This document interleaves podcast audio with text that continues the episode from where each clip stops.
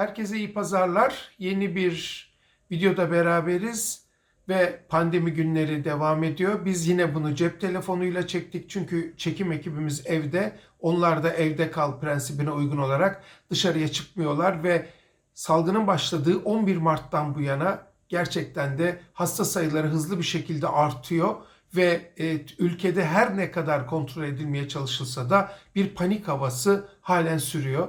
Ben bu videoda aslında hep ve her yerde tekrarlanan e, el yıkama, sosyal mesafeyi koruma, e, evde kalma gibi temel konuları değil ama bazı özel noktaları, bazı özel uyarıları e, sizlerle paylaşmak niyetindeyim. Kimi kronik hastalıklarda ve kimi özel durumlarda neler yapmamız gerekiyor bunları konuşacağız bu videoda.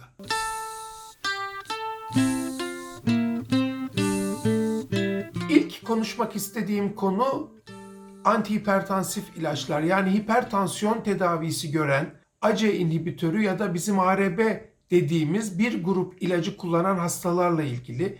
Geçtiğimiz günlerde bu ilaçların koronavirüs enfeksiyonuna yatkınlığı artırabileceği ile ilgili iddialar ortaya atılmıştı. Ancak bütün rehberlerde ve çok net bir biçimde bu ilaçların kesinlikle terk edilmemesi, değiştirilmemesi ve hatta koronavirüs pozitif kişilerde bile tedavinin devam ettirilmesi önerildi. Dolayısıyla hipertansif hastaların korona yüzünden herhangi bir tedavi değişikliğine gereksinimleri olmadığı söylendi. Zaten pratik olarak bunu yapmak da neredeyse çok imkansız.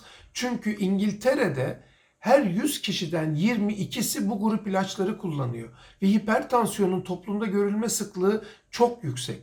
Yani böyle bir kaotik sürece girmenin hiçbir anlamı yok. Çünkü söz konusu ilaçların teorik olarak olası riskleri pratikte gösterilemedi. Dolayısıyla bütün rehberler hipertansiyon ilaçlarınızı kullanabileceğinizi söylüyor. İkinci önemli nokta ibuprofen dediğimiz bir ağrı kesici. Bu ağrı kesiciyle de ilgili iddialar ortaya atıldı. İlk defa Fransa'da e, hekimler ibuprofen kullanan hastaların daha geç ya da güç iyileştiklerini ve onlara tedavi desteğinin e, daha e, zor olduğunu, yanıtın daha kötü olduğunu söylediler. Fransız Sağlık Bakanı da çıktı ve dedi ki bu tür ilaçla ilgili böyle bir kaygımız var. Bu da e, mekanizmalarını çok detaylı tartışmak istemediğim ACE2 enzim düzeyiyle ilgili bir durumdu.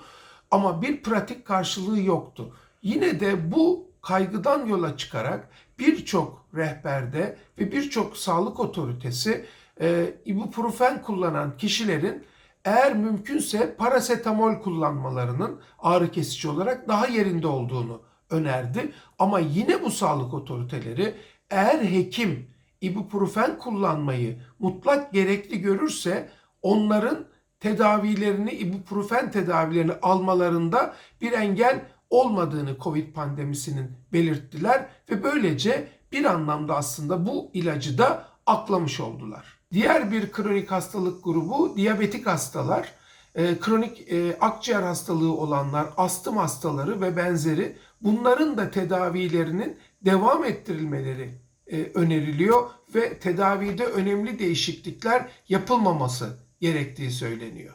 Sigaranın ACE2 enzim düzeyiyle bir ilişkisi olduğu ve sigara içenlerde e, COVID-19 enfeksiyonunun daha fazla ve daha şiddetli ortaya çıkabileceği ile ilgili de e, önemli iddialar ortaya atıldı. Bunları da çok net kanıtı olmamakla beraber gerçekten de sigaranın kesinlikle bırakılması bu anlamda yapılması gereken temel eylemlerden biri olarak gösteriliyor. Kanser hastaları bir diğer önemli grubu oluşturuyor. Gerçekten de kanser hastalarına ne yapalım? Bu konuda e, Türk Onkoloji Derneği, Türk Hematoloji Derneği, American Society of Clinical Oncology ve bunun gibi benzer bir takım kuruluşlar ciddi raporlar yayınladılar ve bu raporlar göz önüne alındığında bir, eğer kronik bir hastalığınız var, kanser hastasısınız, hastalık kontrol altında ve rutin kontrollere geliyorsanız böyle bir durumda kontrolünüzü erteleyebilirsiniz. İki, eğer olanak varsa e, telekonferanslarla e, hastalara ulaşılabilir ya da hastalar hekime ulaşabilir. Biz bunu iyi uyguluyoruz ve gerçekten çok etkili bir yöntem. Bu denenebilir. 3. Mutlaka kontrolü gerekiyorsa bir gün önceden arayıp e, ateş var mı, öksürük var mı gibi bir sorgulama yapıyoruz. Bu da e, önerilen bir e, yaklaşım çünkü. Tedavilerine gelince eğer kanser hastalığında amaç hastalığın kanserini tamamen ortadan kaldırmaksa yani küratif amaçlı bir tedavi yapıyorsanız genel eğilim tedavinin devam ettirilmesi yönünde. Ama eğer bir destek amaçlı tedavi veriyorsanız e, ve e, hastanın seyrinden çok da umutlu değilseniz böyle durumlarda tedavinin ertelenmesi gündeme gelebilir. Tedavi etkinliğini azaltmayın. Yani ilaç dozlarını düşürmeyin ya da ilaçları eksiltmeyin diye genel bir öneri var. Ama bütün bu önerilerin tümü birebir hekiminizle karşı karşıya konuşarak almanız gereken kararlar. Bir diğer önemli sorulan soru kan nakli ile ilgili. Acaba e, kan nakli yapılan kişilerde e, bu virüs geçiyor mu? Covid-19'un kanda e, izolasyonu mümkün olduğu ama Covid-19'un kan yoluyla geçtiğine dair herhangi bir bilgi yok.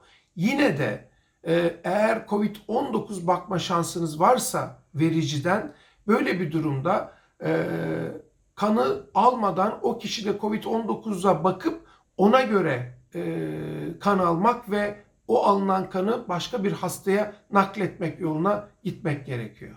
Yine bir diğer önemli e, soru e, A kan grubu olan kişilerde hastalığın daha sık görüldüğüyle ilişkili. Bu Wuhan'da yapılan bir gözlemsel çalışmaya dayanıyor. Gerçekten de toplumdaki A grubu kana sahip olanların yüzdesiyle hasta olanların yüzdesi karşılaştırılmış ve burada e, A grubu olanların daha fazla e, oranda hastalar arasında görüldüğü sonucuna varılmış ve buradan da bir indirekt çıkarımda bulunulmuş ve demiş denmiş ki A kan grubuna sahip kişiler daha çok hasta oluyorlar ama bu bir gözlemsel çalışma. Bunun güvenilirliği yok. Kan grubumuzu da değiştirebilme şansımız yok. Bir başka sık sorulan soru pneumokok aşılarıyla ilişkili.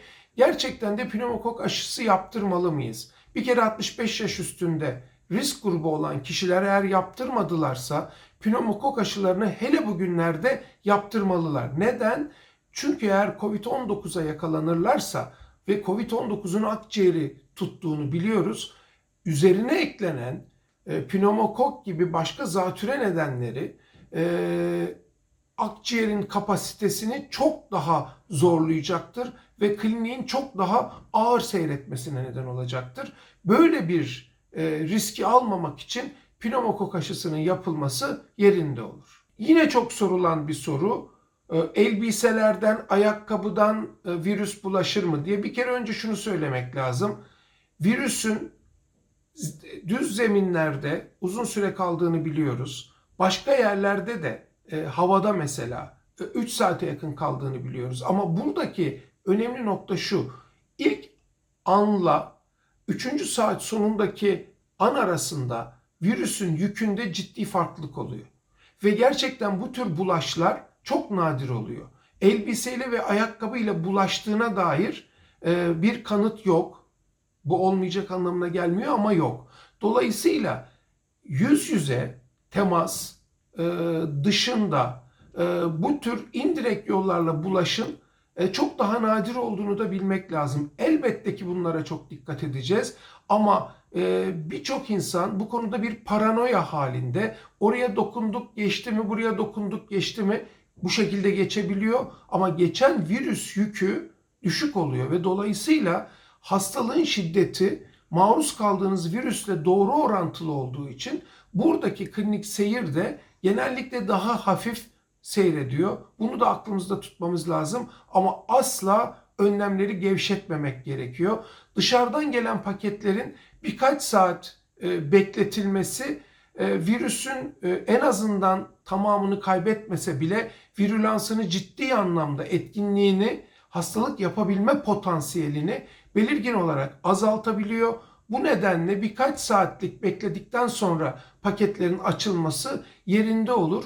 Ta salgının başında Dünya Sağlık Örgütü zaten bu kargolarla ilgili yaptığı açıklamada bu tür bulaşın çok zor olduğunu e, belirtmişti. Bunu da aklımızın bir köşesine koyalım ve bunun için bir panik hali yaratmayalım. Birçok destek ürünü konuşuluyor. Zerdeçal bunlardan bir tanesi mesela ya da başka destek ürünleri. Unutmayın Çinliler birçok herbal e, tıp uygulamalarını e, salgın sırasında yaptılar ve hiçbirini yayınlamadılar, bildirmediler çünkü işe yaramadı. Bu tür şeyler, kelle paça dahil buna, bunların hiçbir değerinin olmadığı, ne büyük bir safsatı olduğu da her geçen gün daha çok ortaya çıkıyor. Bu tür destek ürünlere doğru bir eğilim göstermek için hiçbir nedenimiz yok. İyi pişmiş yemek şu anda yapılabilecek en doğru yaklaşım gibi gözüküyor. Ve tabii olabildiğince dışarıdan değil evde yemek hazırlayıp yapmak güvenliği artıran bir şey.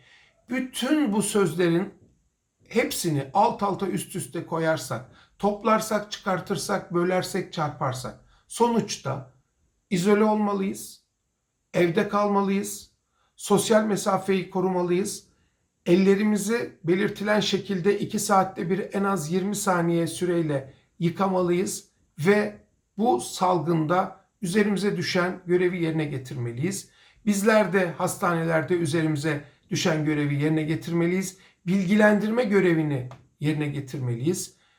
Kimi zaman e, bunları yaparken bazı gaflar da yaptığımız oluyor ama bunların hepsi iyi niyetli. Hepimiz üzerimize düşeni yapmak için gayret edelim ve gerçekten bu savaşı en az hasarla atlatmaya çalışalım. Hepinize sağlıklı ve mutlu bir hafta dilerim ve bir son dipnot. Gündem o kadar hızlı değişiyor ki en azından bir süreliğine videolarımızı 3-4 günde bir çekmeye karar verdik. Çünkü gerçekten bir hafta önce söylenenler bile bugünün gerçeğinde çok eskimiş ve doğruluğunu kaybetmiş bilgiler haline gelebiliyor. Gündemi hızlı yakalamak açısından yine bu amatör çekimlerle ama biraz daha sık sizlerle birlikte olmayı düşünüyoruz. Hepinize iyi pazarlar dilerim.